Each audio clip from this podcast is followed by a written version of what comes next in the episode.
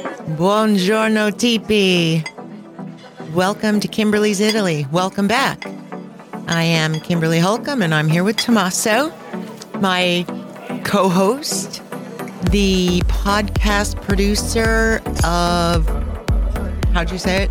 The, the Michelangelo of podcast Yes. producers.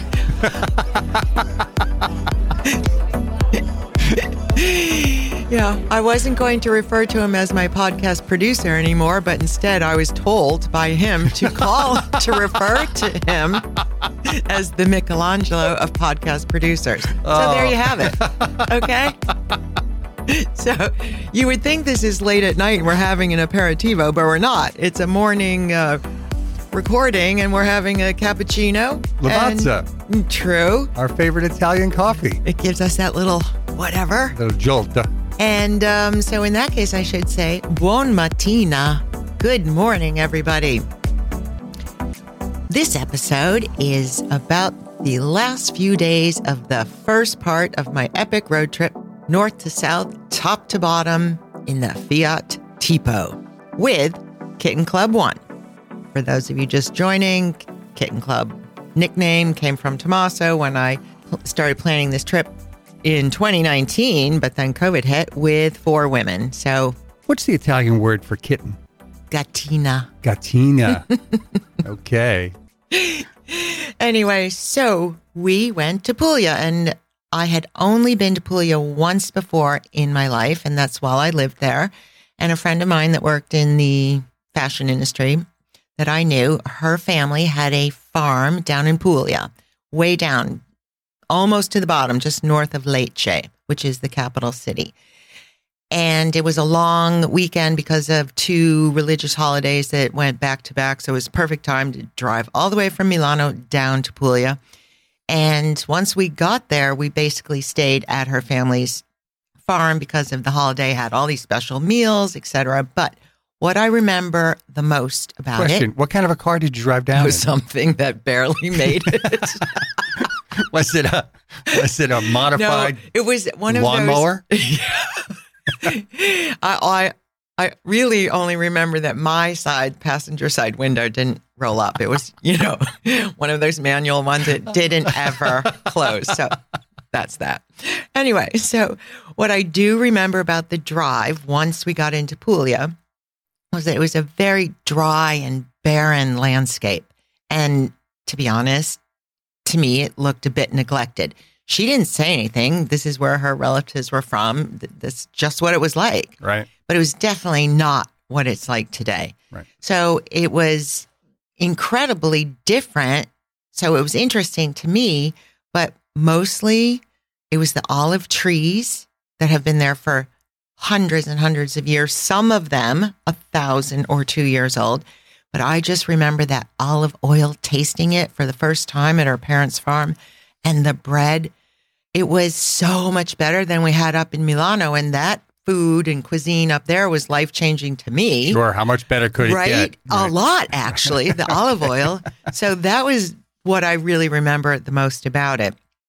And it was a lovely time, a great stay. But now that I think back on it, I cannot tell you how much it's changed in those 25 years. So we'll go right into that.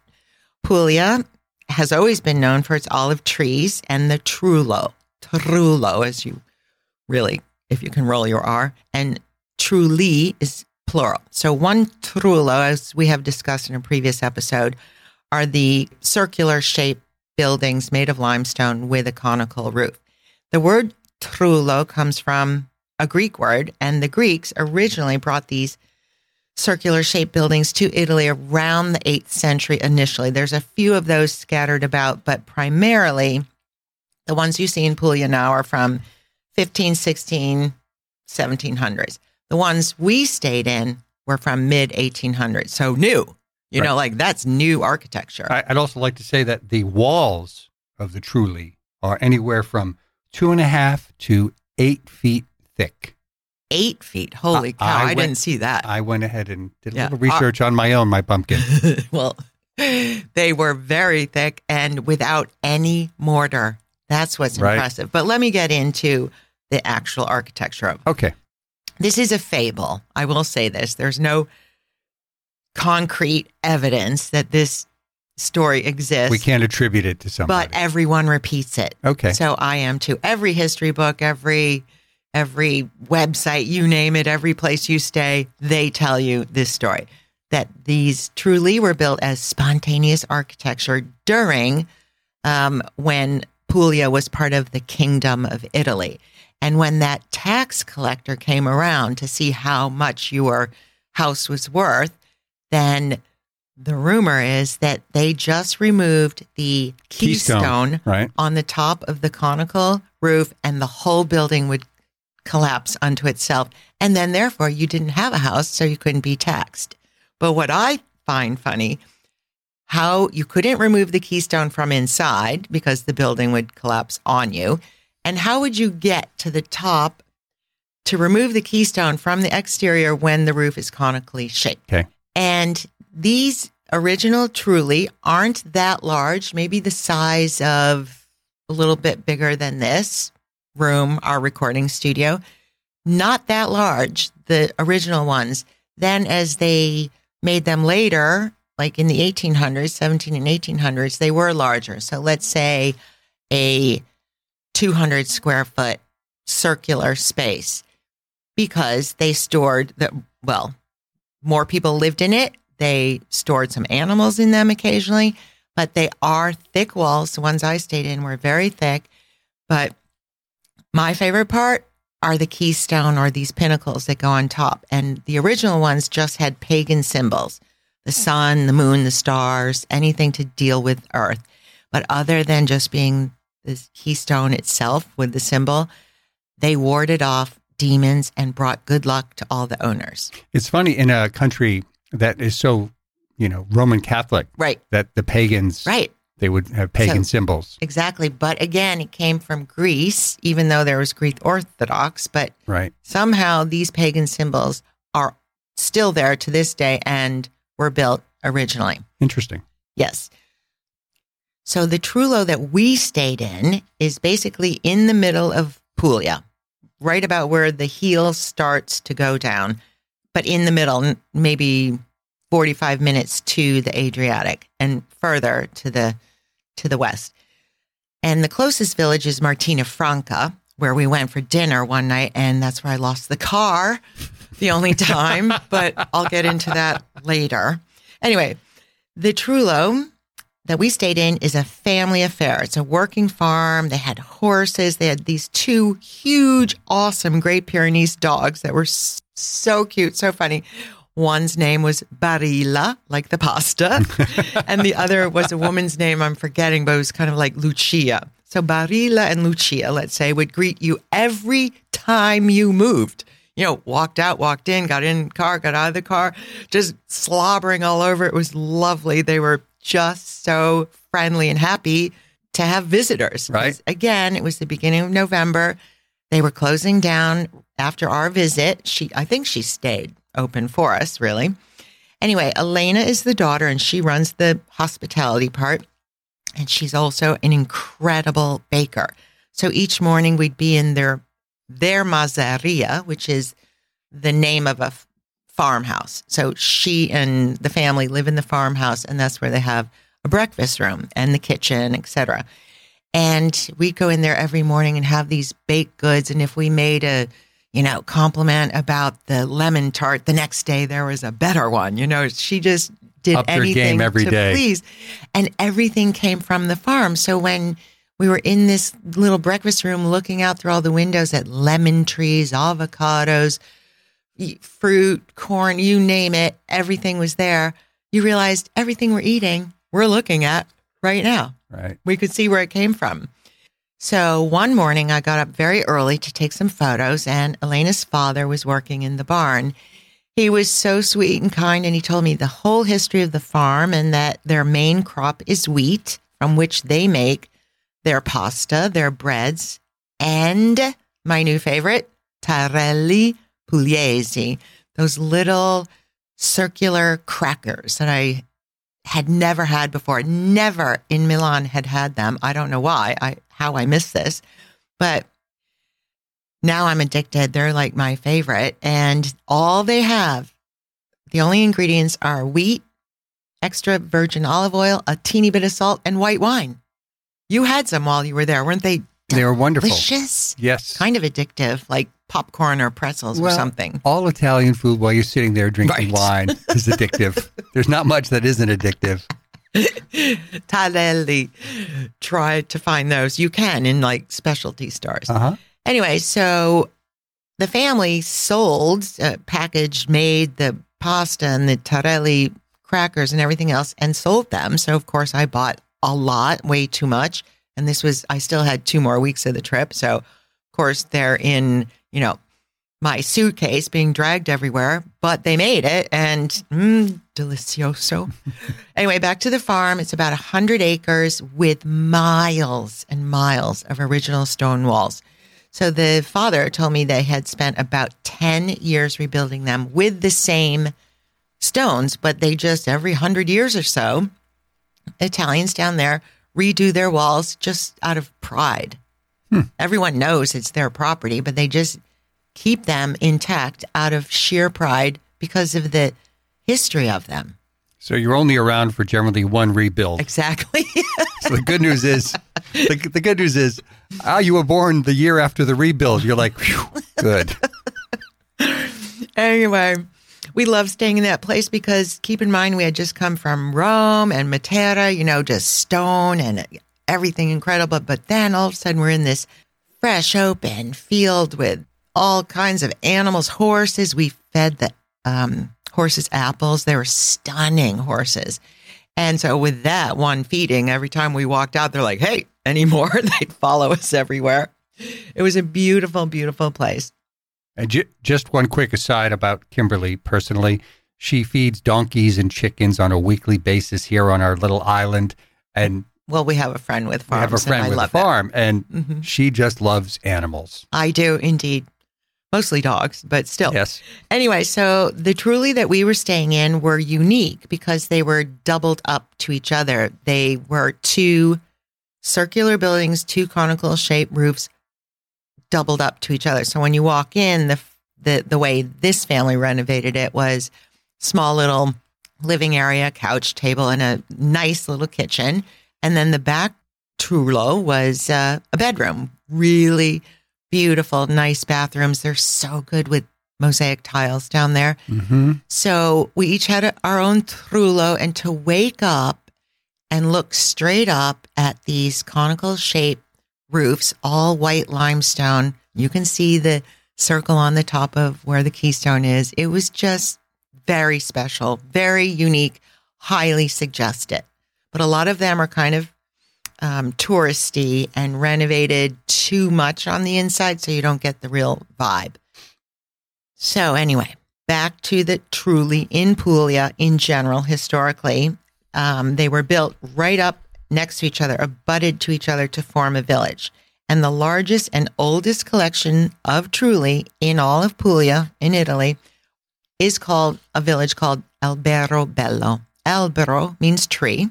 So that name just means beautiful tree. Why? I don't know. There weren't really many trees there. But hmm. anyway, it's the most famous, most well known. So we went there one afternoon and again, it was probably like a Monday in early November. No one was there. It was awesome. However, I could tell just from the shops that were open that like they'd open their door, the wooden arched door to the Trullo or Summer Square, but they'd the doors would be open up and the inside of the door just had racks of all those kind of touristy knickknacks that Mhm. they sold.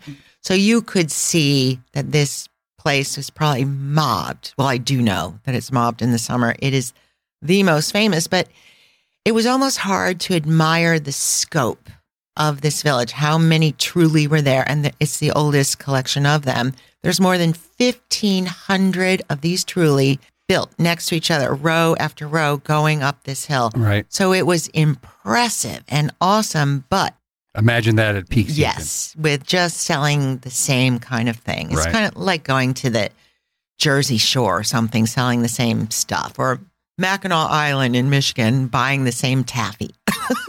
Hampton Beach, New Hampshire. right, right.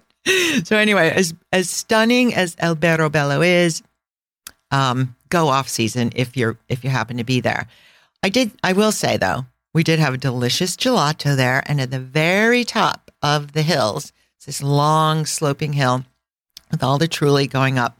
The very top is the one church built originally for all the residents of the Trulli, and it was very unique, awesome interior that I didn't expect. So that part was good, totally worth it.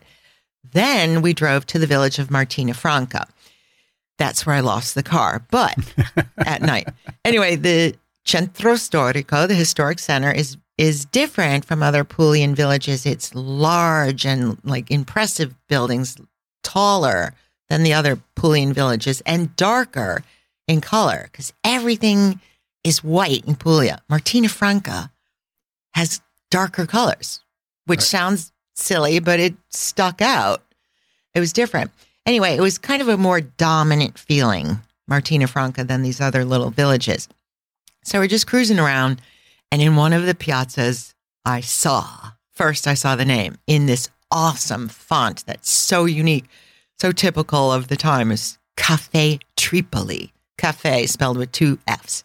So that fantastic font, I'll put a picture up on Instagram. You can see it. And better yet, as I looked below the name with the awesome font, there in the open doorway are the beads. Those beads hanging in a doorway that only Italy can pull off. Every time I see one, I have to walk through it into whatever it is a store, a bar. I have to go take my arms and push them open and hear them clink, clink, clink. But in this case, at Cafe Tripoli, it wasn't really beads per se. It was more of like a really thick silk wool thread, twisted, kind of like, I don't know, but it was different. And I had to go through it. I walk in, I was like, ah, we're here. We're having an aperitivo in this crazy awesome place. It was like a relic. And there was no one in there, just the barista, very nice man from Albania. You could tell immediately he was light skinned, blondish hair, blue eyes. And we ordered a cocktail, uh, Aperol Spritz to be specific. Oh, specific. something new and unique for well, you. I- Yes. Sally and I had one. Charlene had something else, something kind of fancy. And all of a sudden, out of the kitchen comes Vito. Vito is the owner and the pastry chef. It's primarily like a patisseria, but they also sell aperitivo any hour of the day. And they close about eight at night. So Vito, the owner, walks out. Vito is adorable. He came up to about my chest height little glasses and big smile. And he was so happy to have three foreigners in his little cafe. So he says, Sedavi, sit down. Everybody sit down and let's talk. Okay. So we did. And he told us the story of his cafe, third generation. This uh, barista has been working there for 20 something years. He's from Albania, but they acted more like father son. He sat down with us as well, the barista, just the five of us sitting in the corner. Nicest table in the spot, he called it. And we had the absolute best time. So finally, I said, Can I take a picture of everyone? So I got up and he goes, Aspetta, aspetta, wait, wait. And he runs to the counter and grabs a framed photo of his wife that died like 13 years ago, but he had been speaking about her the whole time and he misses her so much. Uh-huh. And so he held the picture of his wife for the photo. It was so cute. And then I took video of him describing everything and why we needed to come back the next day and blah, blah, blah. So I'll put that video up too. Vito made our aperitivo hour one of the best of the trip, without a doubt. I just think that's you know that's one of the beauties of Italy and being there, whether it's off season or at least you're not in the the main tourist areas. You get to know the people and you get to really experience why Italians are living. They're living for life. They're just Mhm. they're just so happy. to meet and get to know someone new. Like, and when they heard Charlene was from California, they were like, "Whoa!" well, it also it al- when I say I'm from Rhode Island, they're like, "Well, they that I live in Rhode Island." They're like, "Where's that?" Where's that? Where um did he speak any English? no, no, neither And of them so It was wonderful. Yeah. Yes, this is a teeny little local cafe Yeah. that I'm sure in the summer months they have another employee that probably speaks some English. I mean, you walk away from those encounters just it was awesome. just you're it's worth the whole trip almost. oh yeah, but I had so many of those kind of I- I know, encounters I in a know. month long. I know. So anyway, so after that, we should have asked them, but we didn't. Should have asked them for a restaurant recommendation. And again, it was so quiet. No one was there. It kind of started to rain. And we are walking around, and I thought, well, again, it was a Monday night or Tuesday night, and nothing was really open. All of a sudden, I saw this very well dressed, good looking gentleman walking his dog. And he just looked at us and said, you know, like, Ay, Bisogno, do you need something? I said, well, he goes, you look hungry. it's like, well, it is our first night in Puglia. So we would love to try and find a, you know, a local Puglian cuisine somewhere. And he said, go down here, take two lefts, three rights, and then you'll see this teeny little um, restaurant on the right. Three steps down, that's it. Okay. So we found it. We had actually walked by it like 20 minutes earlier. Uh-huh. Not many people in there. And I thought, mm, looks kind of, you know, just ho hum. And when we got back, one table left. We're like, okay. So we took it and it was super narrow. So, like, one table on either side, and the people that worked there walked in between the tables. It was that teeny. And I will say it was the least expensive menu of my entire trip, and the food was just as delicious. Really nice family. There was one family that worked there, and there was one other family of uh, like Austrians or something. Everyone else was Italian. And it was absolutely delicious. And we s- explained it's our first night here. We in Puglia with eating Puglian cuisine. So she looks at us. She's like, "Well, you have to have orecchiette." It's like, okay, you know the ear-shaped pasta, Right, right. which all the nonnies in Right. Bari yeah, make and all. stuff. Yeah. That's touristy too, but it's real and it's delicious. So we Mhm. each ordered like a different sauce so we could try each other's, but they were all the orecchiette pasta. And we had a bottle of Primitivo and it was fantastic. So the whole night between Cafe Tripoli and this lovely little restaurant was going like swimmingly perfect. and then I was like, hmm, where's the car? because normally I always drive in Italy, always. And since phones came out with um, GPS. cameras, Yeah. no cameras, Oh yeah. you take a picture of the street corner where you parked so that you can always find it. For some reason, that afternoon in Martina Franca, I forgot. But I remembered that I forgot to do so about five minutes after we left the car before we found Cafe Tripoli. And I thought, oh, I'm going to take a photo of where we were standing right then and there so I could then remember it was not that far away. So, what was there? Naturally, a church. They're on every corner. So, it was this tall, narrow church with a long, small, rectangular uh, garden shaped piazza in front of it. That would be easy to find, right? So, after we leave the restaurant, I didn't want Sally or Charlene to think that I didn't have my act together and that I didn't remember where the car was. And then pretty soon I had to fess up. I mean, there was no way I could find that car. We were going in circles and then it started to rain. I was like,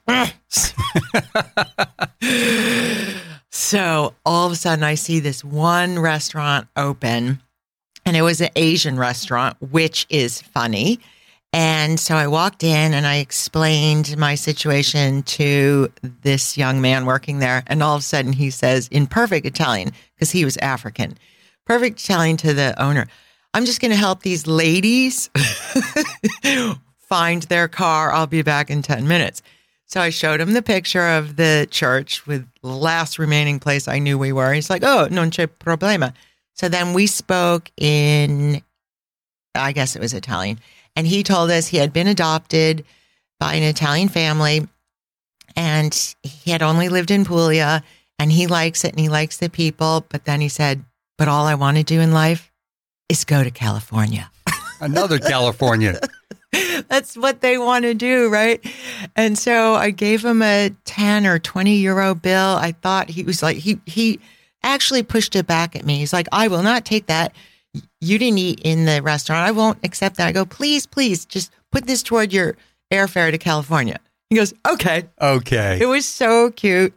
So that ended the evening on a high note Sure. again because we met just yet another very generous, pleasant, helpful person. Yeah. I mean, uh, there, there are very few immigrants you've ever met in Italy that are not genuine and helpful.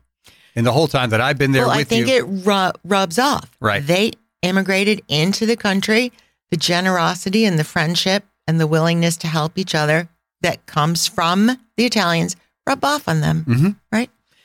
Anyway, so it was a lovely day. The next day, we decided to drive to the coast to see the villages on the water. So, Polignano a Mare, it's a hard word to say, just like Puglia. The G is uh, not pronounced. So, Polignare a Mare, if you Google that, Google image that village, it is so dramatic. You see these jagged edge rocks, these cliff that drop straight to the sea.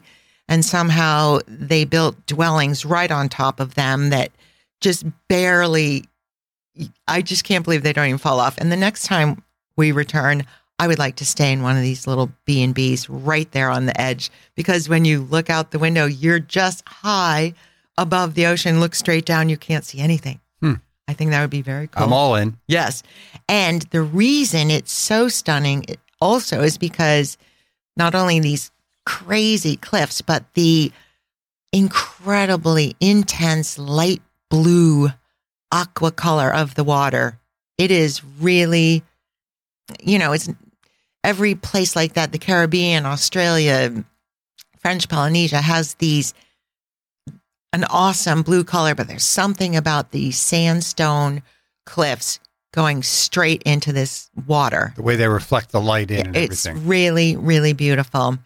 So we cruised around there a bit and then we went to the village of Monopoli and that has a unattractive, um, well, not unattractive, but the Centro Storico, the historic center is idyllic. The outskirts is, you know, more like 70s Right. apartments, 80s apartments. So um, the center is, of course, car free. So we parked and I jammed that Tipo into, I, they did not believe I could do it. I got it into this parking spot.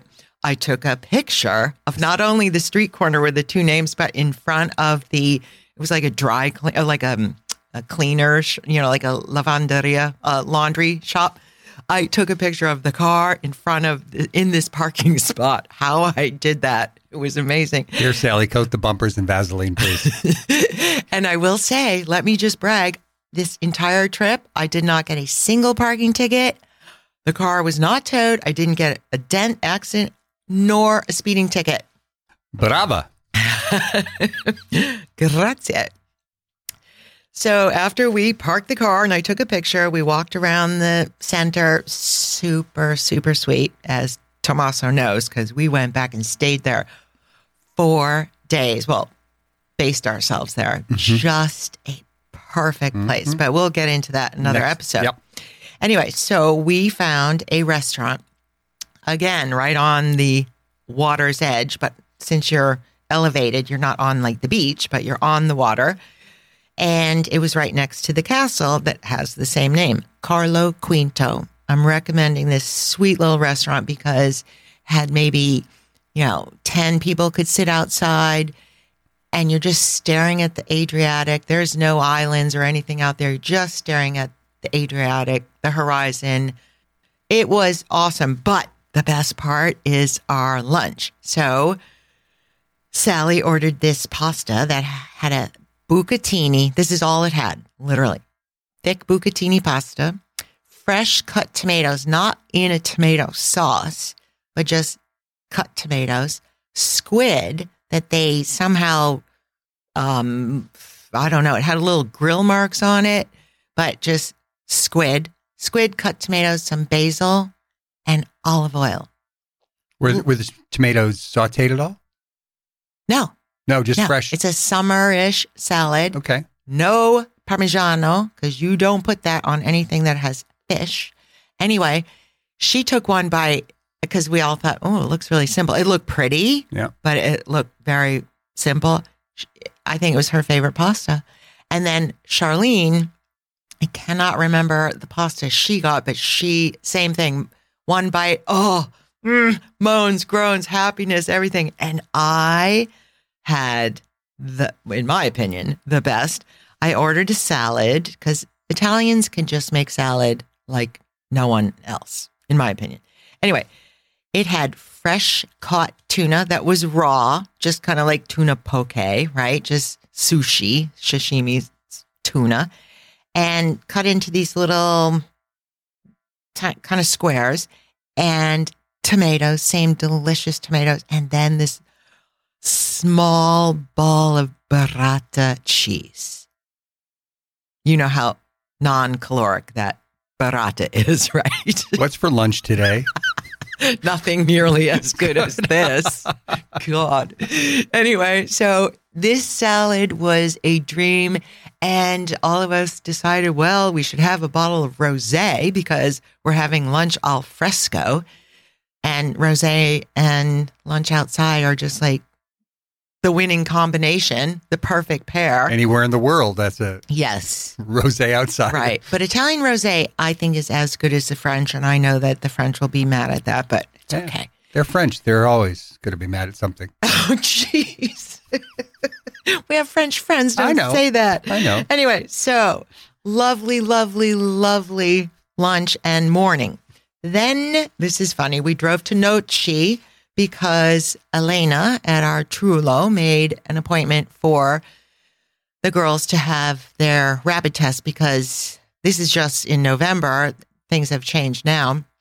But then you are allowed to get the rapid test within 48 hours prior to your departure. Now it's 24 hours. But anyway, so we went to this town of Noci to a pharmacia, the pharmacy, and she made the appointment for let's say 4:30. So we were a little early and we went in at 4 maybe and asked if, you know, we could have the test or should we wait?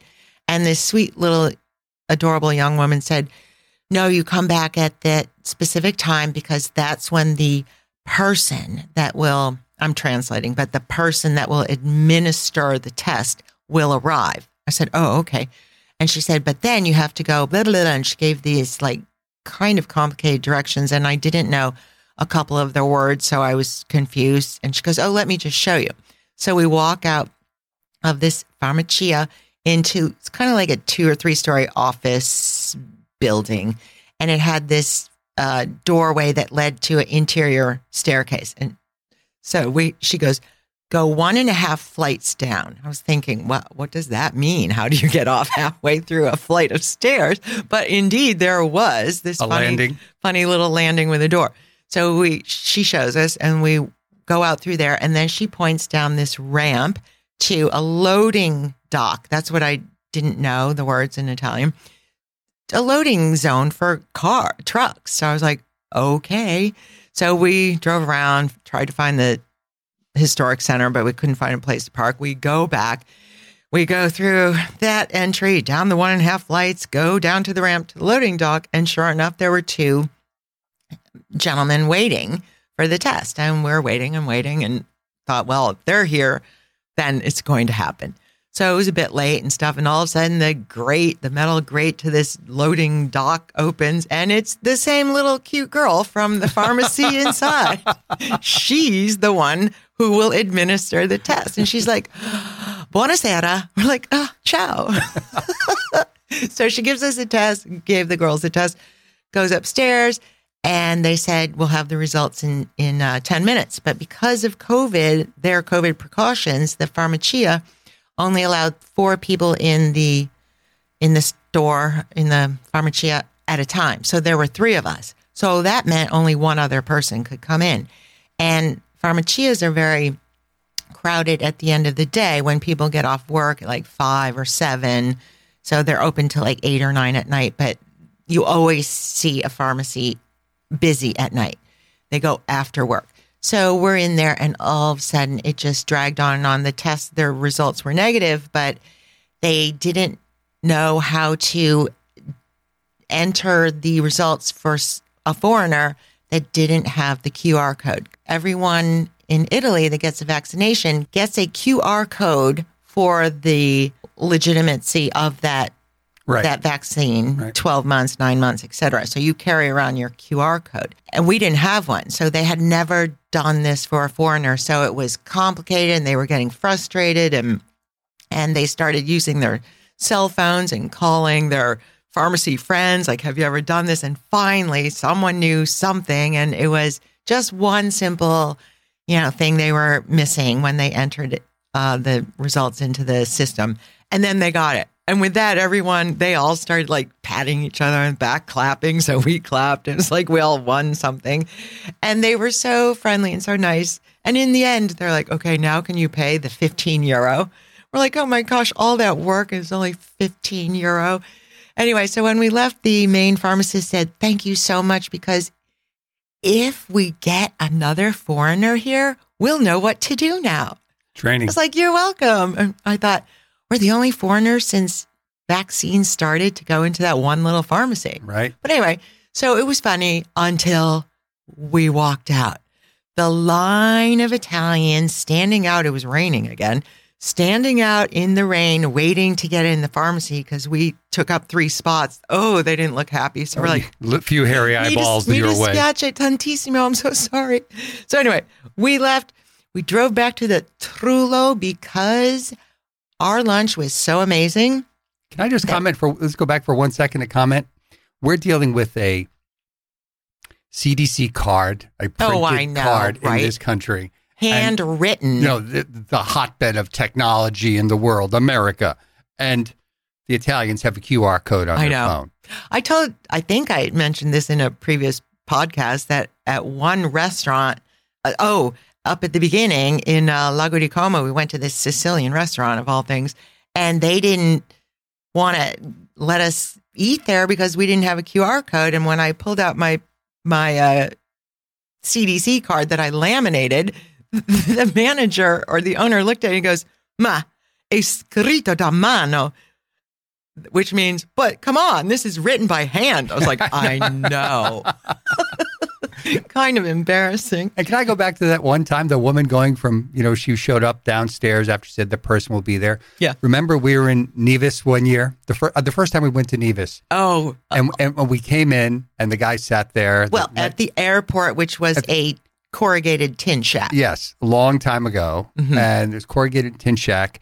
And the gentleman was there from immigration, Right. And uh, a local a Nevisian. local Nevisian. And a- he said, Well, you have to go to customs next.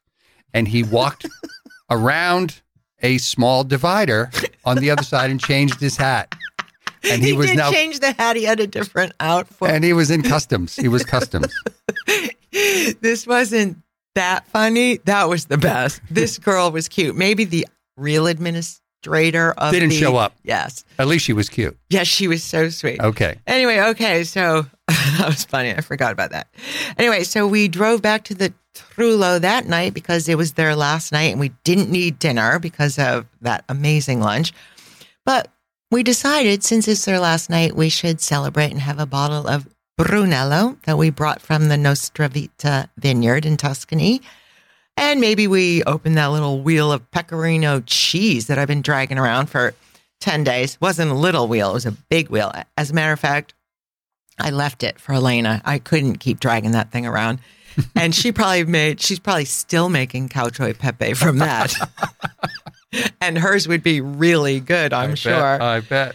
Anyway, so we had a lovely last few days in Puglia. And as we were drinking our bottle of wine, we started talking about the trip. And Samantha, that left earlier, she had been to Italy before, but these two women, Charlene and Sally, had never been. And as I mentioned, we started planning it in 2019, and they wanted to see as much as they could of Italy. So that hence the road trip Right. concept came up.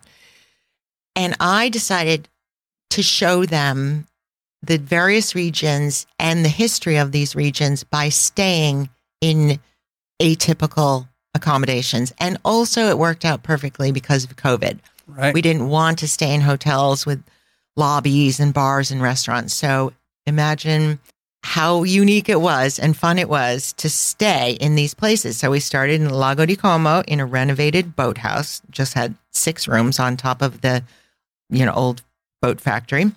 Then we went to Tuscany and stayed in a private villa down this dirt road. And it's the one that had that long driveway lined with cypress trees and amazing views. That was also small, off the beaten path. Then we went to Rome and stayed in an old palazzo, took up half of one floor of an old building, and it was just perfect. Then on to Matera, where we stayed in a cave dwelling and ate breakfast each morning in a deconsecrated church from 3 AD. And then we finished their road trip in a Trullo. It was just a perfect way to get a taste of Italy for your first time or any time. Look at me, I've been there a Well, bazillion it's, times. it's more than a taste. It's a it. deep dive into the culture and the difference in the regions, as opposed to doing, hey, let's go to Venice, Rome, and Florence. and Florence. Right. Well, anyway, I'm not turning anyone off hotels, but Right. this was a unique way to travel And experience it. really, really enjoyable if for myself Yes. as well. Yeah. And given the time, it was the logical thing to do. Yes, yes. Felt very safe all over Italy, but safer, nicer, more comfortable feeling in these small Yep. accommodations.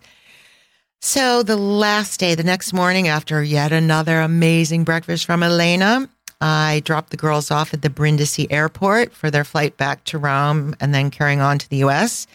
And I turned the Fiat Tipo back in and exchanged it for a passenger van. And I will say, for anyone going to Puglia, the Brindisi airport is small and easy, and the rental cars, uh, the rental car agencies are right there at the end of the airport. You know, just one stop shopping. It was It's really not easy. taking a shuttle bus exactly four It was miles. very easy. Yep. Uh, but the downside is that selection. yes. The downside is that I paid for and, you know, reserved a new Volkswagen Caravelle passenger van that are really nice. They're like the new thing in Germany. They're coming back in a big way because they're um, fancy and comfortable and really, really nice. So I turned in the Fiat Tipo, which is not what I rented either, Yeah. not what I reserved either. And instead, I got a, um, I got a passenger van, the same size perhaps as the Mercedes van or the VW Caravelle, but it wasn't wasn't quite as nice. It's a We'll, little bit, we'll just leave it at a that. li- little bit. Yes, we'll leave it at that. The- I could see the selection. It was that or nothing. So, and I knew I had six people arriving the next day. I will bring that up the next time. Okay. The next episode. So I then uh, I drove away in that, and I decided to drive to Ostuni because I had about thirty hours to myself. Drove to Ostuni through these olive orchards, endless olive orchards. They were so fabulous that I actually drove around various roads of these orchards to find the most photogenic, idyllic ones to drive you guys back when we went to Ostuni, which I did find. So that was fun. And then I got to Ostuni. I stayed in a small place in the historic center, parked this van outside the, the walls, and I walked around Ostuni. It was really misty. And it's oh, oh, the nickname is the White City, and they had the lights that go on when the sun starts to go down. I walked around this village on top of a little mountain for four and a half hours. Just walked and walked and walked. I took a million photos, video. I would just stand and turn 360 degrees and take a video with my phone, and you couldn't see anyone for as far As that you could see. Right. You could but see. it was still like working hours. So anyone that was working in a shop or a restaurant was at work. And there were no tourists, not one. And this was the 6th of November, not a single tourist. I had that place to myself. And the only people I passed were locals walking home or walking for aperitivo hour, which mm-hmm. of course I went in, a very cool place and had one. And then I went back to my my little hotel and filed all the receipts from the first trip and got ready for the second and slept like a baby that night. It was an awesome, awesome two weeks with the first Kitten Club one and Kitten Club two arrive the next day. And that will be our next episode. So thanks to Charlene, Samantha, and Sally for my company and the laughs. It was awesome. And now the second trip carries on, and that's what we'll dive into. Well, you mentioned some of these photographs you have. Yes. And if anyone who doesn't follow Kimberly on Kimberly's Italy on Instagram, please do. And I promise right here now, I'm recording this. I will do better. I just There you go. I'm Just shaming. am not I'm good at- shaming her into the social media. I'm not good at social media, but I will up my game. And okay. If you're Promise. on Facebook, you can follow the page on Kimberly's Italy podcast. Tom does that. Yes. Okay. Grazie mille, tutti, amici. We really appreciate the reviews. Absolutely thrilled to see the new listeners we have daily or weekly, but every day. So thank you, thank you, thank you. It's fun. And thank you as well for all the inquiries regarding my travel planning services. I really thoroughly am enjoying planning these trips for people that have engaged me recently. And I literally get, get as excited for their trips as if it were my own. Anyway, whether you're thinking of going this coming spring or late summer or fall, whenever, and if you'd like me to plan your trip or just part of it, just get in touch. It's obviously easier if I have more time to find the perfect fit for you in terms of the type of accommodations you'd like, but I literally can make anything happen even on somewhat short notice. So please get in touch via email, kim at kimberlysitaly.com, website, has the email there directly as well, direct message through Instagram, and as Tommaso mentioned, our Facebook page, Kimberly's Italy Podcast. E basta. Ok? Grazie mille tutti. Ciao, ciao. Arrivederci.